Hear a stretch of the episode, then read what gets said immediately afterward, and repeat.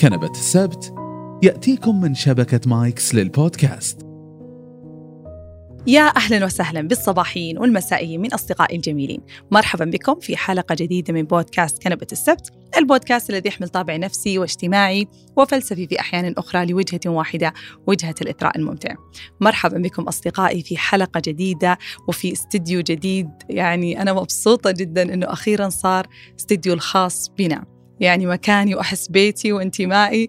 فمرحبا بكم في حلقة جديدة. قبل أن نبتدأ الحلقة حابة بس أذكر بانطلاق سلسلتنا الجديدة ألا وهي سلسلة سؤال وجواب تحت كنبة بلس اللي هي باشتراك شهري. آه، بإذن الله يعني أحتاج أنه أنا أسمع أسئلتكم حتى نجيبكم أو أجيبكم بإذن الله بأفضل طريقة ممكنة لنستفيد سوية. إلى الآن ما شاء الله وصلت أسئلة كثير وسمعتها وقلوبي معكم مع كل سؤال صعب شوية ومع كل سؤال أفادني أنا وأثار تساؤلات بداخلي بإذن الله ستنطلق يعني أو ستنزل إن شاء الله آه، حلقة آه، جاية بإذن الله في هذا الأسبوع. من سؤال وجواب آه، من أجل أن تشاركوني هذه الأسئلة بتلقون طبعا رابط مشاركتكم الأسئلة الصوتية في وصف الحلقة. واشتركوا أيضا في كنبة بلس حتى يتسنى لكم سماع الحلقة وسماع الأجوبة وسماع أصواتكم وأسئلتكم بنفسكم بإذن الله. أما الآن نبتدأ الحلقة. طبعا موضوع حلقة اليوم آه، موضوع يعني شيق كلمة رنانة تمشي تمشي كثير كثير في في في كل مكان وفي كل الكتب وفي كل آه، المواقع التواصل الاجتماعي الحكم الحكم على الآخرين أن تكون حكم أن تكون قاضي أن تكون ناقد إيش يعني وين وصلنا في الحكم على الآخرين؟ من وين ابتدأ أصلا؟ وإلى أي حد الحكم على الآخرين أصبح سلوك يعني خلينا نقول رائج. أصبح سلوك شائع أصبح سلوك حتى يعدي. يعني أنت مع أصدقائك أو مع ناسك أو مع هذا أنت شخص مو متعود إنك تحكم على الاخرين أصبحت واحد من هؤلاء. لماذا؟ لأن الحياة الآن أصبحت تدفعك أن تحكم على الآخرين. أصلا النقاش يفتح خلونا نتكلم عن فلانة خلونا نتكلم عن فلان خلونا نتكلم عن هذولاك الأشخاص اللي سووا وسووا وسووا. فاصبح هذا يعني آه، خلينا نقول شيء اعتيادي شيء طبيعي إننا إحنا والله نحكم على فلان وفلان لأنهم وليش صار شيء طبيعي؟ لأنهم هم من رغبوا بإظهار تصرفاتهم هم من رغبوا بإظهار أنفسهم. واعني هم اللي هم مثلا مشاهير السوشيال ميديا يظهرون حياتهم يظهرون كثير من تصرفاتهم منها زلات ومنها صحيحة ومنها كذا أغلاط ما أغلاط وكل شيء فهم اللي أظهروا نفسهم. فيعتقد الإنسان إنه هذا مبرر كافي. أن يكون هذا الإنسان وجبتي. فأتغذى بالحكم عليه وأتغذى بالشغل عليه وبال ب... خلينا نقول بالاستعلاء فوق هذا الإنسان. كيف الاستعلاء؟ بأنه أنا أرى أنه هو مليء بالعيوب مليء بالأخطاء وأتحدث عنها وأنسى ما أملك أنا وأنسى ما أملك من عيوب. ليش أبغى أتكلم عن الحكم على الآخرين؟ هناك مواضيع كثيرة طبعا يعني وأنا أحاول قدر الإمكان بإذن الله أننا نمشي على كل المواضيع اللي تبغونها، لكن مؤخرا تكلمت في هذا الموضوع الحكم على الآخرين يعني مع أصدقاء عدة وتناقشنا كثير في إيش الحدود الحدود التي تجعل مننا أشخاص صالحين عندما نحكم ونصلح ونكون مصلحين وإيش هو الخط الفاصل بين الإصلاح هذا وبين تدمير الآخر وبالتالي تدمير الذات الفاصل هو كالتالي يعني الفاصل ما هو حتى صغير الفاصل واضح جدا. كيف يعني واضح جدا؟ يعني أنت إنسان مليان أشياء أشياء كويسة أشياء سيئة أشياء تقاومها لكل إنسان عنده خلينا نقول حتى مو معصية لكن خطأ كبير يعني يحارب نفسه من أجل أن أن يخرج نفسه منه. ما حد ما حد فينا ما أحد فينا يعني ما عنده مو بس ما عنده عيوب ما أحد فينا ما هو لاصق في العيوب. أو مثلا خلينا نقول غارق في هذه آه، السيئات أو في هذه الأخطاء أو في هذه العيوب. فبالتالي لما نيجي إحنا نحكم على الآخرين ونسلط الضوء على هؤلاء أو على أفعالهم وعيوبهم وأغلاطهم وأخطائهم نحن بهذا الفعل إيش نسوي؟ قاعدين نلهي أنفسنا عن عيوبنا وأخطائنا. الخط الفاصل هذا اللي أنا أتكلم عنه هو عندما أنت تكون مصلح من أجل الآخر وليس من أجل نفسك. كيف يعني؟ الإنسان لما يكون مليان تقصير على نفسه مليان عيوب ومليان أخطاء من السهل جدا عليه أنه ينساها ويهرب منها وينسى الشغل على نفسه وينسى الحكم على نفسه بطريقة جيدة وبناء وتعديل وهذا ويهرب على إيش؟ على وجبات هناك يشتغل عليها ويقول إيش الله الحمد لله الذي عافانا ما ابتلانا به مما ابتلاهم به. فيعطيها كذا يعني اللي الحمد لله أنا والله اللي يشوف بلوة غيره ويرتاح يحس إنه هو في نعمة وخير. لا لا لا هو غير صحيح ترى. ترى أنت فعليا بس قاعد تسوي ديستراكشن قاعد تلهي نفسك. مجرد ما إنك بترجع لنفسك حتلاقي نفسك غرقان في الحكم على ذاتك وفي ال ال ال خلينا نقول القسوة. على ذاتك. فأي شخص يسلط الضوء على الآخرين هو عادة في لما يكون منفرد مع نفسه عادة هو مسلط الضوء ويجلد ذاته على نفسه بقسوة بقسوة شديدة. فأي شخص تشوفه كثير الكلام على الناس وأفعالهم وهذا اعرف أنه هو في البيت أو هو لحاله هو مسكين هو مسكين قاسي على نفسه جدا. وفي لها علاقة طردية. كل ما زاد هذا الشيء زاد هذا الشيء. يعني فعليا فعليا أنت لما تكون لحالك وتحكم على نفسك إنه ليش أنا غلطت كذا ليش أنا سويت وهذا يدخلنا طبعا في موضوع جلد الذات. كثير ناس يقولون تكلمي فنان عن جلد الذات تكلمي عن جلد الذات. جلد الذات مو فقط يجي ترى من ضعف الشخصية. مو يجي من ضعف الشخصية. وأنا اليوم أنا ما أبغى أتكلم كمصلحة أيضا وأقول لكم لا تنقدون الناس خلوا الناس في حالهم حرام أدافع عن الناس هذول. لا أنا دافع عنكم أنتم. انت يا شخص اللي تنقد أنا أبغى أساعدك أنت لأنك أنت التعبان. أنت اللي تحتاج إلى رعاية خاصة. أنت اللي تحتاج إلى رعاية خاصة من نفسك مو من أحد آخر. فأنت لما تنقد الآخرين أنت قاعد تهرب من نفسك قاعد تهرب من أغلاطك بمجرد ما تكون لحالك القاضي والحاكم اللي أنت صنعته وغذيته بأكل هؤلاء الآخرين وأفعالهم وكل هذه الأمور لما تصير لحالك يصير شيء كبير على نفسك هذا القاضي يصير عبارة عن قاضي قاسي قاسي جدا فما ترحم نفسك. فالعلاقة هي فعليا مع بعض ماشية كذا زاد هذا زاد هذا. جلد الذات من أحد أسبابه هو جلد الآخرين. جلد الآخرين. ليه؟ لأنك أنت بمجرد ما تجلد أفعال الآخرين وتقول مثلا يا الله هذا سخيف ما أدري يسوي استغفر الله شكله فاسق شكله ما أدري إيش شكله وهذا الكلام من كل هذا الكلام أنت قاعد تضع هذول الناس في قوالب.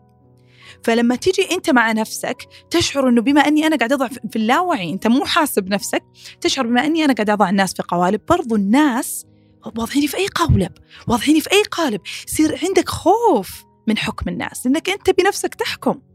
والخوف من حكم الناس أكبر سبب يخليك تقف عاجز عن فعل أي شيء في الحياة عن التقدم في الحياة. فما بالك عن أريحيتك بنفسك وسعادتك مع نفسك وتصالحك مع نفسك؟ أكيد هذا الشيء ما حيحصل. فبالتالي الجلد الذات يزيد يزيد إن الواحد ما يغفر لأخطائه، ما يسامح لنفسه، أسباب عدة تجعل الواحد يعني يمارس جلد الذات بشكل كبير جدا، لكن من أهمها زي ما قلت هو الحكم على الآخرين.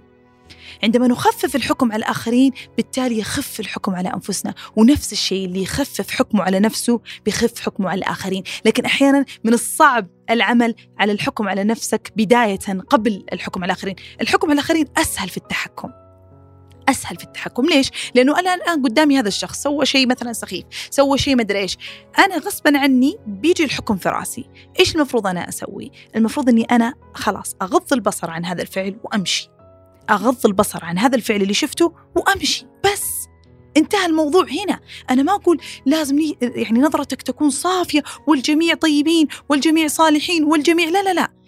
طبيعي أنه يجي حكم أولي كذا في رأسك. طبيعي أنه يجي حكم أولي في رأسك. لكن أنت فعلك ما بعد هذا الحكم الداخلي فعلك هو اللي يجعل منك شخص يحكم على الآخرين وبالتالي بيرجع يحكم على نفسه وبيعيش في هذه الدائرة المزعجة وما في راحة بال أو أنك تختار أنك تغض البصر بشكل سريع وتلف على هذا الفعل تلف على هذا الإنسان وتنشغل بشيء آخر وتنشغل بشيء أهم. نفسك مستقبلك أفكارك أشياء كثيرة تستطيع الانشغال بها بدل الانشغال عن الناس. علي شريعتي مفكر إيراني يقول شكرا لكل إنسان انشغل بنفسه من أجل الدخول إلى الجنة بدلا من أن يهدر وقته في إثبات أن غيره سيذهب إلى النار. يعني هذه هذه يعني هذه المقولة الرائعة تفسر كل شيء. الانشغال لازم نعرف أنه هذا الشيء نرجع نقول يجي مع بعض. إذا أنت انشغلت بالآخر إذا أنت نسيت نفسك. إذا أنت انشغلت بنفسك أنت نسيت الآخر. وهذا اللي إحنا نحتاجه. إننا نركز على أنفسنا نرتب آه، أنفسنا ننظف دواخلنا كل ما زادت طاقتك كل ما أنت انشغلت بنفسك وانشغلت بأفكارك وأهدافك ورتبتها وقعدت مع نفسك أكثر أحيانا حتى مو تشتغل بترتيب آه، أفكار ولا مستقبل ولا الانفراد بنفسك في راحة سلام في في في وقت أمان في في وقت مسالم. كتاب موسيقى هادئة على البحر وانت تمشي مشي في الحديقة مشي في الممشى فقط انفراد بالوقت مع نفسك وأفكارك وتحاول تصفي مخك هذا الحال يعطيك من الطاقة ما يكفي. لتنجز حياتك بشكل جيد. أفضل من أنك والله قاعد طالع فيديو فلان ولا مكان فلان ولا فعل فلان وتبدأ تتكلم عنهم أو تنقدهم وتشعر أنك أنت في مكان فوق فبالتالي أنت يعني أفضل منهم. طبعا الناس للأسف طبعا الآن في ناس ما شاء الله يعني صاروا احتراف بالنقد يعني يسوون حسابات خاصة بنقد هؤلاء الناس بنقد يعني هذه الأفعال أو بنقد الناس بشكل بشكل عام يعني. للأسف يعني. وهذول يعني ما أعتقد أنه بيكون في توفيق بحياتهم بشكل كبير يعني. عموما طبعا لما تيجي أنت يعني تأخذ مثلا خلينا نقول المشاهير أو مثلا في السوشيال ميديا الحكم على الآخرين أصبح سهل أكثر. وصار زي ما قلت يعني رائج أكثر. ليه؟ لأنه زي ما قلنا إنه تفكير الناس إنه والله المشهور هو راضي. هو مطلع حياته هو عارض حياته أنا من حقي إني أنا انقد هذه الكلمة غير صحيحة مو لازم يكون في اتفاقية وقرار موافقة بوجود نقد أم لا. أنت أنت يعني وقولوا للناس حسنة. فأنت كمسلم كإنسان بأخلاق لا يجوز لك نقد أي شخص تراه أمامك حتى لو إنه من المشاهير وإنه سوى فعل مدري إيش. في بعض الناس تيجي يعني تحاججني بهذا الموضوع. طيب يا فلان هم دمروا صورة المسلمين دمروا صورة مدري إيش يسوون أشياء لا تشبه ال ال مثلا الرجل السعودي أو البنت السعودية أو ما تشبه حتى الرجل المسلم أو البنت المسلمة. فأنا أقول إيش ولا تزر وازرة وزر أخرى. يا جماعة كل إنسان مسؤول عن نفسه. إذا هم إذا شخص فعلا كان في أشياء مسلمات في أشياء مسلمات في كبائر من الذنوب في أشياء مسلمات ما نقدر نقول عنها شيء هذه غلط غلط انتهى. وفي مسلمات في الأخلاق يعني مثلا العنف الضرب التحرش لا سمح الله كل هذه الأشياء هذه ما مسلمات هذه غلط. ما بقول لا والله أنت حكمت يمكن هو آه، طيب وضعيف لا لا هذا خلاص هذا إنسان سيء مثلا هذا إنسان صدق غلط وأذنب. كل هذول الناس أنا إيش عليك أنت أنك تسوي عشان أنت تريح غيرة الدين هذه اللي عندك أو غيرة الوطنية اللي عندك أو هذه الأمور؟ زي ما قلت أنت تغض البصر إذا شعرت أنك تستطيع أن تنصح إذا وجدت الطريقة الصحيحة للنصح في إسلامنا الطريقة الصحيحة للنصح ألا وهي في مكان خاص بصوت خافت بصوت بنبرة هادئة وتعطي النصيحة وفقط ما تقنعه. ما تقنعه يقول لا والله أنا اللي سويت حرام أنت ما تقنعه. لا هذا كذا الرسول قال كذا والله قال كذا والله لا لا لا أنت تنصح. النصيحة هي فقط شيء يدب في قلبه. لامس قلبه الحمد لله. ما لامس قلبه بإذن الله اللي بعدك يلامس قلبه. نصيحة في مكان خاص لكن الآن ماذا يحدث؟ في المنشن. في قبل المنشن في نفس ال في ال يعني خلينا نقول في الصفحة الواحد سواء في تويتر أو في سناب أو في إنستغرام أو شيء في صفحة الواحد يحط هذاك الفيديو حق فلان ويسب فيه ويتكلم فيه بعدين يقول هذا ما مثلنا وهذا يعني الحين هو يعتبر ناصح يعتبر إنه غير يعتبر إنه أثر في مجتمعنا بشكل إيجابي يوم إنه نقد هذاك السلبي أنت أصلا ساعدت في نشره أكثر. هذا واحد. ساعدت في نشر الفعل هذا أكثر. ساعدت في فضيحته أكثر مثلا. أنه هو ناس قلة شافوه والآن أنت نشرت ذنبه أكثر بشكل أكبر. اثنين لما أنت سويت هذه الطريقة أنت ما مارست النصيحة بالطريقة الحقيقية طريقة المسلمين الحقيقية المهذبة اللي تكون في مكان خاص بصوت وبنبرة خافتة وبأسلوب ما هو إقناع ترس تعطي نصيحة وتمشي بدون غضب. اللي يحدث اليوم هو نقد. النقد دائما يجي معاه غضب. النصيحة تجي من اهتمام. أنا أخاف على الإسلام أخاف على هذا المسلم. أعطي النصيحة وأمشي. ما في أي شعور غضب. النقد اللي قاعد يحصل الآن من حديث وكل واحد يقول شيء واو واو واو مليان غضب. هذا الغضب إيش يسوي؟ ينزلك تحت. يخفض من طاقتك. طاقة المشاعر يا جماعة ما هي عادية ترى. لا تستهينون فيها. أنت اليوم لما لما يصير عندك شيء سعيد وش يصير؟ تصير منجز أكثر، تحس إنك فرحان، والله أبغى أطلع، والله أبغى أسوي، طاقة المشاعر تعطيك طاقة عمل، طاقة جسدية فعلية وطاقة نفسية. نفس الشيء لما أنت تشوف هذه الأشياء وتغضب ويا الله وشعبنا كذا وصرنا كذا وين كنا؟ وين كنا؟ وين صرنا؟ وتحكم على فلان وتحكم على فلان. هذه الطاقة السلبية حتخليك تحت أكثر. انشغالك هذا حيشغلك عن نفسك. ما حتشوف نفسك ما حتوصل لمكان لا أنك أصلحتهم ولا أنك أصلحت نفسك. تبغى تصلح مجتمع تبغى تكمل الدين تبغى تكون يعني الدين مكمل والصلاح في المجتمع مكمل أصلح ذاتك. أصلح ذاتك. اشتغل على نفسك. سو شيء أنت تأثير لك خاص. اعمل شيء يؤثر في المجتمع. ابع يعني خلينا نقول آه سووا هذا البفر. يعني هم مثلا السلبيين هنا انت تكون الإيجابي التأثير الإيجابي حتى يطغى التأثير الإيجابي على السلبيين. فقط. اعمل أنت. أنت اعمل اسعى في طريقك. ما لك علاقة في الآخرين. ما لك علاقة في الناس. اترك الناس للناس. نقدك لهم وشغلك يعني حديثك الناقد عنهم. واحيانا ترى على فكرة النقد لما أقول من أصغر شيء لاكبر شيء. أحيانا نصل تنقد بلبسهم. والله لا ذا ما يعرف يلبس ولا ذي استغفر الله ما أدري إيش لبسها وما أدري وشه خلاص. وممكن يصل إلى بعد اللبس والمظهر وما أدري إيش تصل إلى أخلاقهم. هذا والله قليل ادب وهذا ما أدري إيش وهذا وهذا. وأحيانا تصل حتى للأسف إلى العرض والشرف. هذه فلانة كذا ولا هذا كذا واصلا هذا حق كذا. إن بعض الظن إثم يا جماعة وما يجوز. يعني ال ال الإنسان لما يبغى يصلح شيء يصلحه بالغلط الأكبر يعني التنابز بالألقاب ألقاب كثيرة تقال على الناس هؤلاء. ترى أنا الآن يمكن قاعدة أتكلم عن ال social media بس أنا أتكلم حتى عن الحياة العامة مع أحبابكم مع أصدقائكم. لازم تفهمون أنه يعني النقد, النقد على الآخرين يجعلك صنعت قوالب لهم فمن بكرة بتخاف أنت أنه هم بيصنعون هذه القوالب عليك أنت فأنت بتصير طول الوقت تفكر أنا في أي قالب؟ هم حطوني في أي قالب. أنا أنا هل ممكن يقولون عني كذا؟ هل لو سويت كذا ممكن يقولون عني كذا؟ فصرت أنت في إيش؟ في خوف. في خوف من نقدهم لأن أنت أصلا حاكم. أنت أصلا حاكم حاكم عليهم فبالتالي تخاف أن يحكم عليك عليك الناس. فصرت خائف. والخوف يعني الخوف ما يحتاج نقول. الخوف من من يعني الشعور الأول في التقاعس الشعور الأول في في العجز. عن عن تحقيق أي شيء في حياتك. الشعور الأول في عدم الوصول إلى السلام والراحة الذاتية. إذا إيش اللي أبغى أقوله اليوم من حلقة اليوم؟ أن النقد الآخرين. نقد الآخرين يعني اولا بيشغلك عن نفسك وهذا الأهم إنك أنت تشتغل على نفسك وإنك تسوي نفسك وتصلح في نفسك وتكون أنت التأثير الإيجابي في هذا المجتمع. الشيء الثاني إنه يخلق فيك الخوف. يخلق فيك الخوف أن يح... أنه في اللاوعي أنت مو حاس أنه الآخرين قد يحكمون عليك كما أنت دائما تحكم.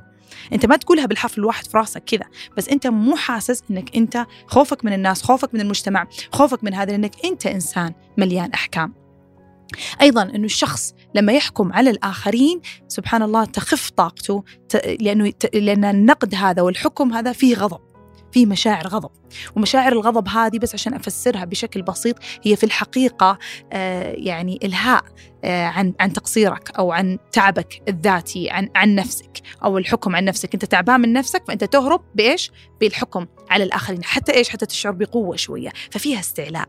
فيها فيها إنه أنا أنا أذكى منه يعني. أنا أنا على الأقل الحمد لله أنا ماني زيه مرة والله رايح فيها ولا شيء. الحمد لله أنا أفضل. فأنت قاعد ترقى بنفسك بإيش؟ بإظهار عيوب الآخرين. وهذا غلط. إنك لما ترجع أنت لنفسك لما تكون أنت لحالك تستوعب إنك أنت مليان عيوب لم تحل. مليان. فالأفضل إنك تشتغل على عيوبك وتصلحها بتلاقي نفسك بكرة حتى علاقتك مع الناس أفضل. حتلاقي إنك أنت تطلع أفضل ما لديهم.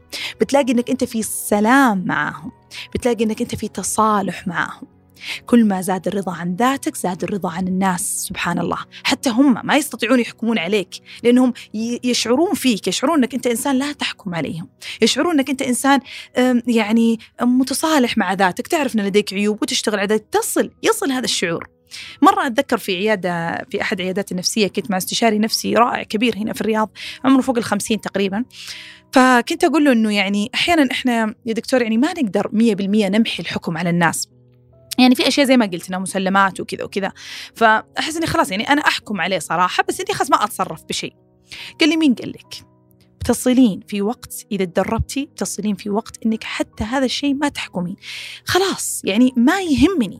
هذا الإنسان إيش ما يسوي؟ ما يهمني.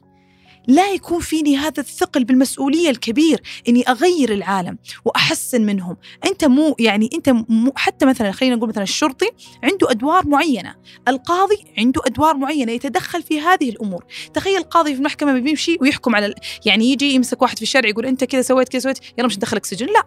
متى متى يحاكم؟ في مكانه في طاولته.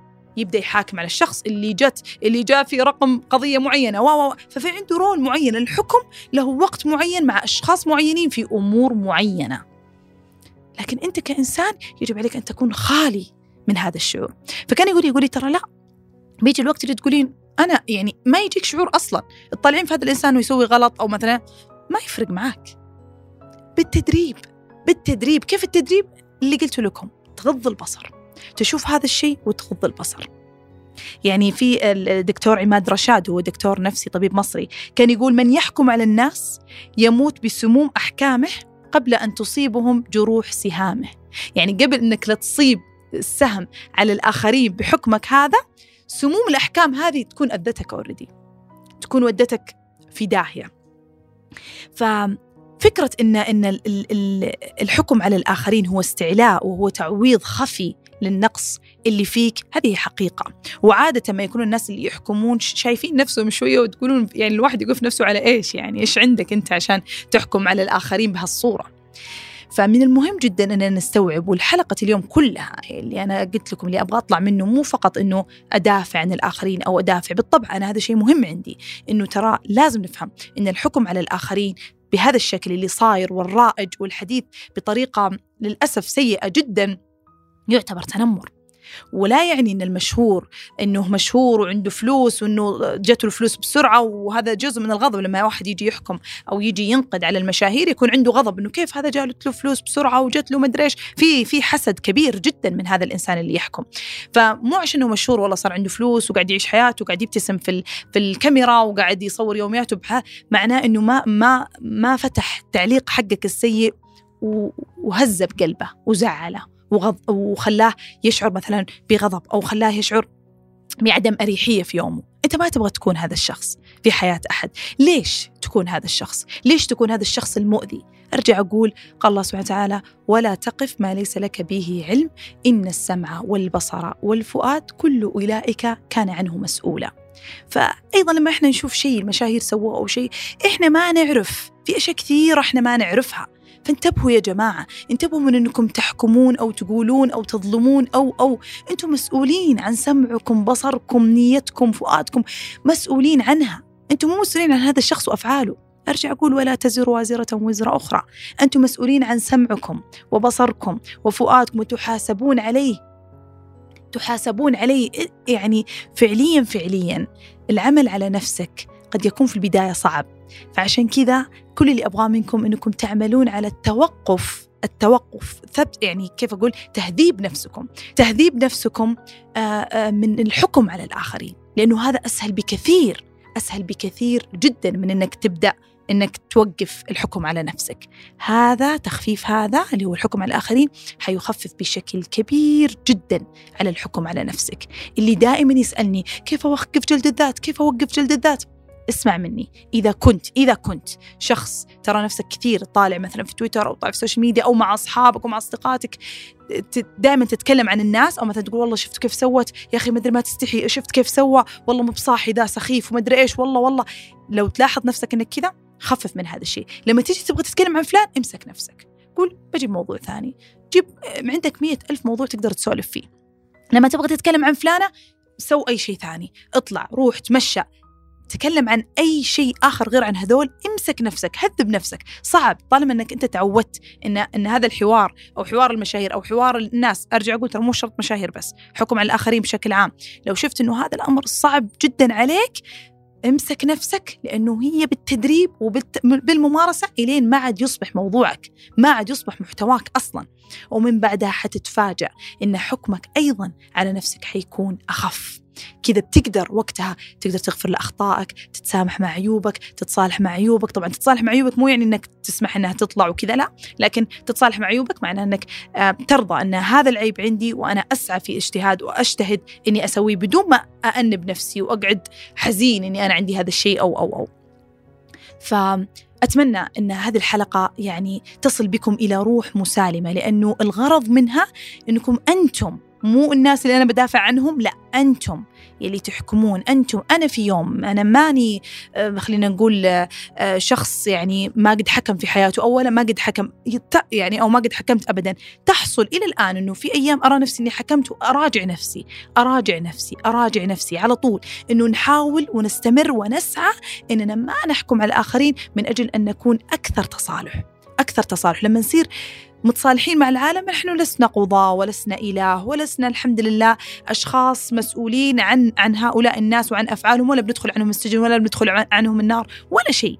فبالتالي اتركوهم لله واتركوهم للمسؤولين واتركوهم لكل شيء. أنتم ما لكم علاقة. أنت يجب عليك أنك تركز على نفسك تسعى من أجل نفسك تسعى لراحة بالك تسعى لأن تكون إذا أنت يعني خايف على المجتمع أن تكون أنت المؤثر الإيجابي في المجتمع. إذا خايف على الدين كن أنت المحفز ل يعني تحفز الناس للدين أو الأمور الدينية وإلى آخره. الفكرة أنك كن أنت التغيير بدل أن تبحث عن على أن تبحث على تغيير الآخرين. كن أنت التغيير الذي تريد أن تراه في الآخرين. أتمنى الحلقة تكون دخلت في قلوبكم وأرواحكم وصلت لكم وطبطبت عليكم أو ساعدتكم وأثرتكم بشكل ممتع. إلى كنبة سبت قادمة وإلى اللقاء. شكرا لاستماعكم لهذه الحلقة ويسعدنا جدا مشاركتكم لها مع من تحبون.